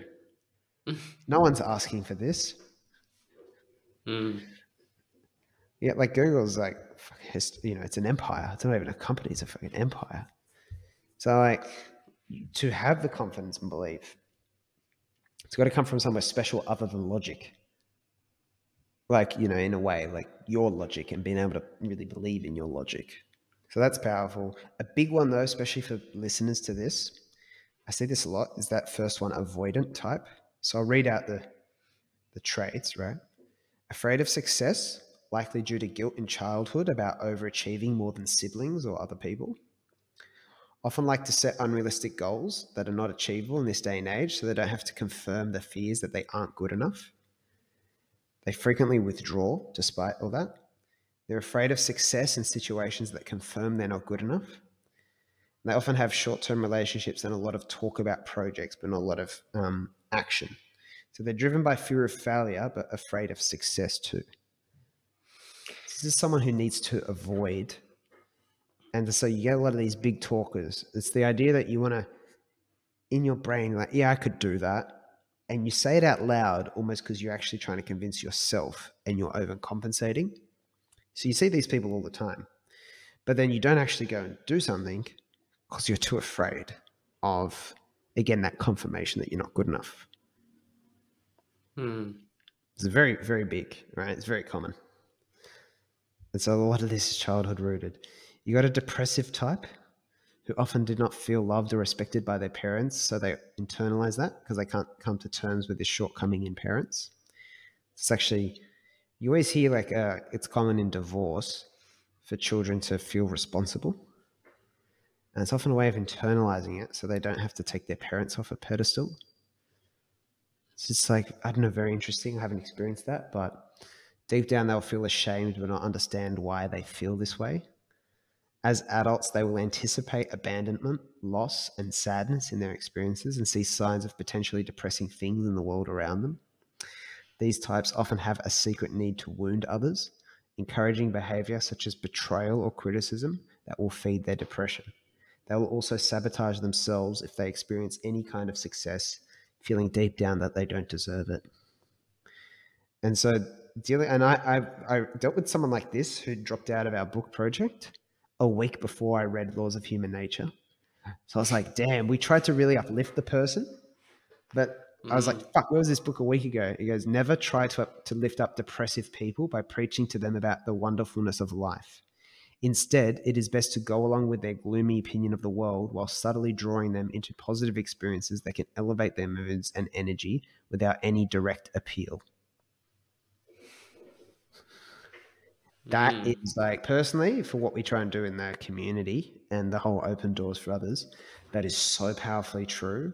I can't um, speak highly enough of that like insight. It's the it's that idea again of like the person doesn't have the identity yet that they can go do something, and so you preach them about, but like, and you're often the people trying to enable, often such a healthy, happy place because they've gone and done stuff, they've got momentum. So like, no, no, no, it's all good. Like, you know, it's almost like talking to someone about getting on a ride. Like, no, it's completely great, you know, but a lot of what it does is actually convinces them that yes, I'm low self opinion. I'm not good enough. Other people are. They're better than me. Mm. So Joe talking about how wonderful it is and how I can do it and other people can do it actually just confirms, yes, they're good enough. I'm not. And you often get these really dumb excuses from people. So I think sometimes people do the self sabotage thing in very like very trivial ways. Like they say they're busy, they don't show up to stuff, and you just think they're sloppy or they're disorganized. I think there's lots of very subtle things people do to sabotage when the underlying thing is they don't feel good enough for it, and they want to avoid the. It's like sh- not showing up to the audition or the job interview because you're nervous. Hmm. Someone just goes, "That person's disrespectful." Or, I've done it a million times, but like a lot of people actually self sabotaging, convinced, and they almost you create the you, you know you create that behavior in other people, and then they they're almost creating a trigger for someone to criticize them, like you did this wrong, and almost creating it subconsciously to revalidate. And you're probably thinking, why the hell would someone do that? It makes no sense. But the ego is a creature of familiarity, right? Hmm. It, it's more interested in fam- familiar. What's familiar is safe, even if what's familiar and safe is actually depression or being angry. It identifies with it. It's like I don't know what uh, success feels like. It's actually scarier because if I don't like success, what does that mean? Or if everyone can see that I'm not good enough on a larger scale, that's terrifying. I'd rather be depressed. At least I know what this is like. It's funny the the process because I've definitely been there. Oh, I think we all have, mate. and more more like, and I'll continue. I feel you continue to be there whenever you're pushing your previous limits. Yeah, always. Like you, Always, always, always. so that's almost like a constant, depending on how far out of your depth that you think you are. Yep. It's sort of a constant, and it's it's like through that self awareness, you can maybe push yourself, and then like similar to what you're talking about, then you experience new things that are contrary to what you actually believed, which is then how you You have to slowly, you know, like in Yeah, yeah, constant yeah, it's like it remember, just remember with you guys was like, hey, just start start a little project. Like the the simpler, like the simpler the st- so the, the mistake we used to make was pitching someone on the whole journey. Mm. right? Like you could do this, it would be a podcast now, but then if you get enough listeners, it could be a business and you could quit your job and blah blah blah. And we used to like like look how great's this journey in front of you. And sometimes it's good if someone's ready for it. If someone's fearful and, and all that, they're not con- and also just like not consciously committing to that yet. And they don't have that identity for it. So it's like it's like trying to sell them a dress. And it's like, I'm a man, dude. I wear cl- I wear jeans and shirt. Like you're trying to sell me a dress. That's almost what it's like. It's like that's just not for me. I'm not that sort of person. It's a beautiful Mm. dress, but like I'm not going to wear that. But then Mm. it's like once you go through the the journey of like small steps, right? You can gradually ease into that identity, and that's why you have to be incredibly subtle with people who have a very low self opinion. You have to be very cunning and creative. And so that's why Robert Greene, I mentioned that funny bit at the start about him taking Lewis Howes, who's very sweet and naive, people have egos. He says, you always got to, everything in this is subtle. So when you think it's all evil being this strategic and all that, like I do this all day, every day with people. Because like they have fear, they have doubt, they don't identify it, but they I can see from their behavior they love doing something. They wanted they kind of internally want to do more of it, but they won't re- identify with it. So all day, every day, I feel like I'm playing this this fucking game with people, and it's all in the subtle. It's all. One kid said to me, he goes, um, "Oh, you and Liam spend all day kind of tricking me into doing things that tricking me into doing things that are good for me." Oh, it's the funniest thing in the world. but that's what you do with this. It's like whenever that's what you, you have to do. you, you, have to be incredibly to subtle. Yourself. My mum doesn't want me telling her how to improve her life. And you know what? I said to my mate the other day, I go, I don't, I know that I don't want to hear it from people mm. unless I'm in a really particular headspace. He goes, I like to think I'm open to it, but he goes, but like, no, I appreciate your self awareness. I go, yeah, like you, you resist. It's ego again. Your ego wants to feel like it's in control. It wants to feel like it's choosing it. Mm. Yeah, it's very. That's a good point. When someone, yeah, when someone that you are that you're close with or you trust tries to point something out that will benefit you, you do instantly like shy away from it or just think that this person doesn't know what they're talking about or you know all, all these all these things just spring up and you're like but then that comes back into intuition and just like you know they're right yeah yeah yeah well you're always chipping away at that person even if they resist you so you mm. are always making some progress. But you know, my mum would always say, I told your dad to eat healthy. And as soon as he goes to fitness trainer, fitness trainer says it and he does it straight away. He goes, he never listens to me. But mm. you know, it's like the thing, it takes it you have to see it seven or eight times before you can buy like you're actually the first step in the funnel. You were the first exposure to the idea. Then there was an external person who also said it. it is like when I started doing debating, my mum had been le- lecturing me for years at high school. And then a teacher pulled me aside and said, Joe, I think you'd be really good at it. And I was like, Mum said it, and this teacher said it, so I'll do it. But, you know, teacher gets credit for the sale, let's say, but mum was mum played a part. So mm. you're often not the one who gets to claim the victory, but you played a role. Yeah, that's a great point. Oh, it's that's so it's point. so important. It's branding, you know. It's it's I repeat, thought, you know. It's it's very big. Well, it's like I'm thinking about meditation, for example, which is like something I've been thinking about a lot in the past. Yeah. And then I don't know, it always seemed very airy fairy, and then I dabbled with it, and then I was listening to listening to Sam Harris, and he was talking about it, and he framed it in a way. It's like no, it's like training your brain yeah. the same way you physically train your body. Yeah. It's this. It's the same. Yeah. You know, and it just resonated with me, and it's like, but you just click. Yeah. It clicks with you. A salesman. It's mm. got to be sold to you. We made that episode. But that's just like every everyday life skill sales. But that just resonated with me because I can relate to physical training. Training. Yep. Yep. From a running perspective, so it's like Perfect. very individual. Yeah. Well, this is a great leading on to the final one, which is seven. Get inside the mind of others. And the way Robert Greene teaches us to get inside the mind of others is not to be obvious about it. He goes, mm. you can't just sit, yes, like people think they're clever because they ask you questions trying to lead the horse to water. But he goes, but that's still too obvious. And what he actually encourages us to do, and by like, so you got to get outside of what you think and you got to like try, how is Luke looking at this? All right. So what, what is he actually saying he's interested in now? How can I align what he seems to really want with what he's saying he's interested in.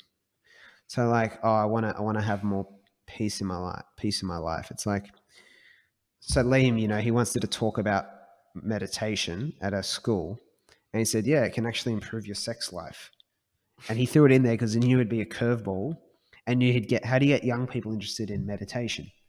It's like, ah, oh, oh, sex life. All right. And now we have interest. Now you have my attention. And so this this idea of like everyone's such a complex soup of conditioning and childhood and everything. So how do you actually understand them? And he goes, don't pepper them with questions. Get them to do 90% of the talking, often sliding in a question about their childhood very subtly, and when you can like get it in. But most the majority of it is in the listening. and people are not used to people love talking about themselves but they won't admit it to you and you can kind of trick them into doing it by asking a very again to refer to kind of paul rouse he's very good at it you know I, I think i talked to you about this he's like ask someone about their shoes.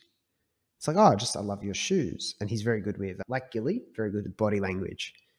And I can tell a lot about a person from the way they walk and stuff like that, Just a bit creepy. but you know, you can start a conversation about the shoes, and then it leads like, oh, where do you wear them, and where'd you get them, and then open, and he'll expand it out from there to get them talking about themselves. Like, oh, you mm. walk walking. Who do you walk with? Like, I'm a big runner. Who do you who do you run with? He goes, oh, you know, never tried running. Any good? Where do you do it? How long you been doing? and you've started from something very innocuous, you've gotten someone talking about themselves. I started applying this a lot to dating. It was the number one thing. Because he always teaches you, Robert Greene, like speak less. There's not much you accomplish when you speak in a conversation, right? You normally can only make things worse or, you know, offer a small thing. So he says, speak less. You give away power when you speak. But when you let someone else talk, they then reflect positively on you because you've let them talk and you've listened and you've been attentive. All right. Mm. You always, in a date or a good sales conversation, I know I'm doing well when they start feeling guilty, like, oh, I haven't heard anything about you. And, uh, but like, if it's about understanding them, which is like the objective here, it's to get them, yeah, talking so you can start to understand what they what they gravitate towards talking about and so then you're also seeing their perspective and you start to get a feel for what that person will be receptive or not receptive to as well mm. and i hmm. think you do this whether you know it or not probably very un- uh, subconsciously with sales i would imagine and you had a hmm. point before about separating the real from the fake i don't know if you want to quickly go over yeah i don't know yeah, but i felt that was relevant to this no, no, no. Yeah. Oh, I'll go into that in one second. But the uh, yeah, Rob, he, Robert Greene makes the point that people in in their interactions are very. He says that no matter, you're always chomping at the bits to speak, always, and he said you got to tame that and do exactly exactly what you're talking about. Is become interested in really the in the other person, but actually listening and interested, as opposed to just like wait. I think he says instead of just waiting to speak and yeah, pretend yeah, that you're like you've got your thought pinned and you're waiting to say it. Yeah, you're conscious of the fact abandon like, that and like be processing what they're saying. Good pickup. Yes, thank you. Yeah, but and that that applies from a from a sales perspective is like you're just so much more effective when you're actually listening and asking directed questions and then just helping the person find out what they actually want. Yeah. Like what, what, why why do they want to they come to the own they come to their conclusion about buying something. You don't tell them. Oh anything. yeah, I should have mentioned that. I, exactly. Like the best sales, all right, is definitely something I've improved at. Is when you just get them. So for constant student, let's say constant student, yeah, and someone young person's applied. I'm like, let's jump on a call. And so, so what's happening for you right now? And they'll go, oh, you know, I'm just trying to do this. I want to work on this idea, but I'm just intellectually isolated. And, uh, and so once they say that, it's oh. like, well, I'm sitting here with a, a, community with people who are like you, mm. right? And I can't fake that if it's not it's not what they say. I can't put that in their mouth. But as soon as they've said that, they've sold themselves. Because now it's like I go and I refer back and I say, you know, when you said you were intellectually isolated, obviously that's why you're here, right? Because mm. obviously we've got this. So now instead of me saying, assuming so it's actually quite easy once you just shut up and listen. Sales is the fucking yeah. easiest thing in the world because they've said it. But where people think sales is hard is, oh, they didn't say that they needed it. How do I plant the? Fu- how do I fucking DiCaprio them and inception it in their mind? Well, yeah, how do, how but do like you don't. They're not ready yet. How do I pers- how do I persuade this? How do I persuade, how do I persuade this person person to buy this? It's like real persuasion is actually more about just re- getting revealing in a delicate way. I think that's yeah. the real good intentioned persuasion. Well, think about walking into a store and this person comes up to you and they're sort of just going 100 miles an hour, like this is like they have the enthusiasm. This is fucking you know, this has got this, this, Yeah, this. yeah, it's yeah. going to change your life. It's like you haven't asked a single question as to like how is it going to change my life. Yeah. I came in here to return something. So Yeah, for it's telling like- yeah. yeah so that's the that's the example sort of we're always and yeah it's hard because you always want to speak Oh and yeah, for sure.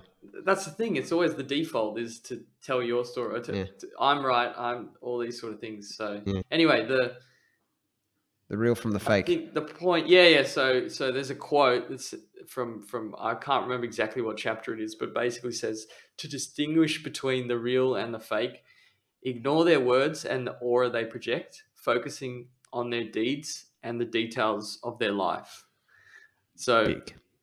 That's so I mean, I'm- big. it's huge okay okay think of think of all those personalities that sort of hit you like a ton of bricks Yeah. and they persuade you with their words and like they've got this it comes back to that thing where they're ticking all those subconscious boxes oh must be Hmm. the message must be great Hmm. but then but then you like dig a little deeper or you start and you see big tell is like the way they interact with people or the way they treat people doesn't necessarily map what they're saying like maybe they're sort of you can see people talking talking badly about someone behind their back or all these different things that are sort of go i'm talking about a leader for example a Yeah, quote yeah, yeah. unquote leader. It's like this doesn't add this doesn't really make sense. This doesn't add up. It's like so uh, robert greene makes a point like always just analyze their actions and basically the promises they keep to themselves and other people the way they listen all these different things that are not the words and the aura that they present No, which is a big idea Don't pay attention to. I've learned that. Don't pay attention to what people like. We always said, "What do you need? You know, what do you want more of?" And people like, "I want an accountability call in the community." Then we put on an accountability call, and no one shows up. So from a even on that level, you learn. All right, but actually, what are people already doing? So, for example, you and the podcast, Luke, this podcast, Mm, I was like, well, Luke Yep. and I already have these conversations. He already asks a lot of questions about what I think about things.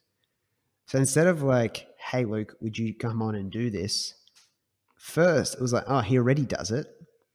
He'll say yes as long as he's available. mm, So the question is not like, would you do this new behavior? It's actually, would you do this same behavior with me in a more formal way and come on the podcast? yes And so I didn't have to really ask you intellectually if you do it. I really just look at your behavior. So this is my approach to hiring. So I apply this to every level of my life. My approach to hiring is does this person already do this without really needing to be asked? If they already do it, they'll do it in a role where they get paid. As long as there's no insecurity, like saying, I don't want to get money for this. Uh, more or less, but a lot of people try and hire you to do something you haven't done before. And sometimes you can do it if the circumstances permit and it's to try it out, to go for it. But you know they will do it when they already like demonstrate their capacity. There's a lot of people like real estate agents who would recruit people from a furniture store or or JB Hi-Fi where you like electronics. It's like you're a good salesman, you love talking to people. Would you do it selling something more expensive because you're already doing the behavior? You don't have to ask them Mm. if, oh, you interested in property? Do you want to be a real estate agent? You don't need to ask that. You can look at their behavior, and no matter what they say, you're separating the real from the fake because behavior you can trust. What people say is bullshit. I'll tell you one thing today. Next week, my whole life would have changed. So what I said no longer applies. But you can audit my behavior. And so when it says the events of their life, you know, it's like, has someone been through all these rocky relationships? When I was hiring for real estate, I would look at their CV. And the first thing I'd be interested in is have they hopped around a lot or have they spent a lot of time at each company? And if they were like three months here, four months here, and all that, yeah, sometimes it's a good reason. But if it happens very often, it was Mm. immediately disqualified. If they've been there, Yep. that place two years, that place two years, that place six months. Okay, why were you there six months? So this person qualifies for a phone call. right? All right, Why were you at that place six months? Explain the situation. Yep. Mm. Employer and all that. It's like, all right, that's plausible. So then you know this person's durable. Mm. And relationships. So the biggest mistake I made in my last relationship romantically was not finding uh, enough about the person at the, at the start. Like I, I a friend gave me the advice later when I was having problems to, to go and actually ask more personal background about what's your relationship like with mum and dad? What are your past romantic relationships like? Because he says, I ask that like as soon as I can because you are dealing with it whether you know it or not. And if the person's real and it's going to work out, I'm going to want to know that stuff. So if they're not willing to go into it, yes, it's not the very first conversation at coffee. If they're not willing to go into it at all, that's to me one of them. it's a filter. Mm. So it's no real actual loss, but like you are dealing with that stuff. So like you want to know the behavior because you, you can't lie. This stuff we're talking about today, this this impacts you. So the final thing, I don't. I, realism versus optimism versus pessimism, right? Are very different things. And everyone thinks that the Robert Greene is very pessimistic and all that. Now, he doesn't use, he says, I don't use most of the stuff I write about. And I always looked I always looked at it like a mirror. I look at his books as like not it, it feels prescriptive, like you should go and do all this stuff. And that's a big problem with books and films. Like you feel like four hour work week, you think, oh, this book's trying to tell me to go work four hours a week. So it's very hard because the author always says, but that's not my message, but they unknowingly send that message. That's come up a lot in this podcast, right? We've unpacked that with Naval, Tim Ferriss. But what I really look at Robert Greene as is a mirror, reflecting back to us what humanity is really like, what mm. the situations we're in are really like. And he subtly reflects what Hollywood was like in 48 Laws of Power because he saw these power games. People just wanted power. And he's, so I think it is realism. All right. I think it's just reality. And I, I do think of it on one level as I just take from it what's valuable I think I was at a mature enough place when I engaged it. I wasn't 21 when I someone told me about Robert Greene. I'd read a lot of De Mello before that, so it was like two years ago that I really found out about him when Scott suggested the books. Mm. And so when I've gone through it, being very interested in human behavior as I am, and I can tell you it's been majorly influential in our constant student work, where we obviously try to the ones that are most interactive in the community, like yourself, we try as much as possible to understand people on a very deep level because it's uh, completely relevant. if someone's risk taking and how they're interacting in a work environment and everything like that, and how they're going to perform in their career and all that, is completely relevant. That their psychology is inseparable from that. It's a gimmick to divorce it from that conversation. Absolute gimmick. So I find it incre- incredibly useful and enlightening. I think it's potential to help. And he, as a character, if you watch him in interviews, and listen to your intuition when you watch him talk. And this is something I'm big on. When you're looking at people you look, to, look up to and celebrities, so Gary Vee, I get a very different feeling in my gut when I'm watching Gary Vee than when I'm watching Seth Godin or uh, Robert Greene talk. And like Robert Greene, it just you, the gut feel is this is a guy who's present. He's highly self-aware. He's a very good man. He looks like an incredibly good man. I think he's doing a lot very positive for the world. But Gary Vee, I get a different feeling. I can see like he's in a good present place today, and he's having like a really genuine. And sometimes he's got that the hustle monster kind of thing that he's quite famous for. and there's an arm wrestle within all of us, right? And so you, you can mm. feel it. This video versus that video, and you can feel it when you watch these people. And so the, the real from the fake, I think the intuition was like a really big point really big point today. But that honestly, that's that's my take, and I probably should have asked for yours first before I jumped in with my take on him. But do you have a like a kind of wrap of of what we just discussed and your big takeaways um, from him as like a result of all this kind of stuff or yeah big takeaways i think it comes back to how i introduced robert greene or how he was introduced to me it was at, a, at that stage of life where i was very into you know, self like the self help initial self help stages where you've got almost like a naive view, very. I still might have a naive view of the world, but like a very naive view of the world, in the sense that like, yeah, just not not not having an understanding of the shadow side, not having self awareness around. Like Robert Greene, you said it very well. It's just a mirror of you know your own tendencies, how people will navigate how people navigate the workplace depending on the environment. There's just so many different dynamics that are involved that you I mean, you'll never fully understand, but it's giving you more of a tool, more tools to go out and sort of understand um, different environments you're placed in. So I think, I mean, I haven't even finished reading Laws of Human Nature. I think I'm like 55% on my Kindle. See, finishing, I don't even, I wouldn't even say, someone's listening to this, I wouldn't even say, if you feel like you should go and read and finish it on a gut level, not like an intellectual level, know it's hard. Mm. You have to learn that for yourself, what the difference mm. is. Um, like, oh, it makes sense to versus like, hell yes, like I am really excited and compelled and curious to go finish it. So that's mm. it's trusting that feeling, you know? Like so the yeah. reading, so many people are up here with the reading in the brain, like, I should finish that book. I feel guilty. It's like mm. normally you shouldn't actually put any compulsion on your reading once you've built a habit around it or feel guilty because it's really gut will tell you. Gut procrastination yeah. is healthy. You know, most procrastination, mm. you know, everyone's at school thinking, I don't want to study. There's something wrong with me. Maybe I have ADHD. Hello, Ken Robinson. But really, what's the reality? This shit's boring. The gut is giving you the only one telling you the, the freaking truth in yeah. most situations. And I saw a video today saying the same thing about burnout. Like you're burnout because you're doing something unnatural.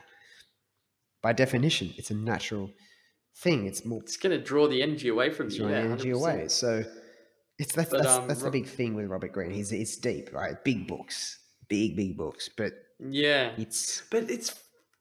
I was reading. I'll give you an ex- like I was reading Laws of Human Nature, and it was at a time where I was reading through per- different personality, like those personalities, and it actually it helped me being like, oh shit, like you can identify because it was like you could see the the example of someone, yeah, and actually. Yeah then you then you see at a deeper level how it's impacting different dynamics. Um, yeah, d- definitely don't want to go into detail, but yeah, well, you know, you think like, about parents, you think about friends, you think about partners, you think about work any, boss. You you have to think. You can't read it and not think about people closest to you. It's not negative. But it's though. just. I'm just saying that's. No, no, not negative. But then behind behavior. Yeah, but then it illuminates your own understanding of your own dark side, or sorry, shadow. the shadow. Yeah, your own shadow and your own like narcissistic tendencies that really need to be tamed and can get out of control. And like I was talking about before, when you get to an elevated self awareness, and then you're like, so then you start, yeah, you're like, oh god, I'm back. I must yeah, be the most self aware person. People just don't understand. The modicum of modesty. Luke Smith and Joe Eby. Well, man, yeah, it's, it's oh, incredibly profound. It, yeah, and I think I think Robert Greene's the kind of character you'll sort of be thinking about for a long time, mm. and his work is unparalleled. I mean, it's it's it's massive, and it's like it takes a while to it'll you probably can't digest it in your lifetime. Really, it's like Taleb. yeah, yeah, they're very dense. Um, very dense. But yeah, a great extremely influential person to delve into. So very mm. good idea going into this, Joe. Yeah, no, what a phenomenal and fun episode. A bit long. I don't mm. think I'll chop any of that. I think we'll just whack it up at two hours. It gives a two shit. hours. Yeah, I'll make a trailer with some clips and highlights maybe or whatever. But uh, enjoy. I think it's a resource. I'll time code it on YouTube and stuff like that to help. Very cool. Happy with the new format? It's the new format, long form, baby. Open to feedback. um, yeah open to feedback for sure. So, yeah, any other highlights anyone wants, just jump in and uh, jump on the newsletter, like the Doorman. It should be at the Everything Joe link in the description or the show notes. And that's where you can stay up to date, get consolidated insights instead of maybe some of these longer episodes and stuff. That'd be my only kind of call to action. I don't know exactly who we're doing next, so stand by for that, which is exciting. But we will have probably another episode, I'm assuming in a week, but we are reinventing. So, you know, be patient. But thanks, Luke. Thanks, Joe. next time. Keep open. I'm happy to be back. Happy to be back. Keep opening doors. Keep opening doors.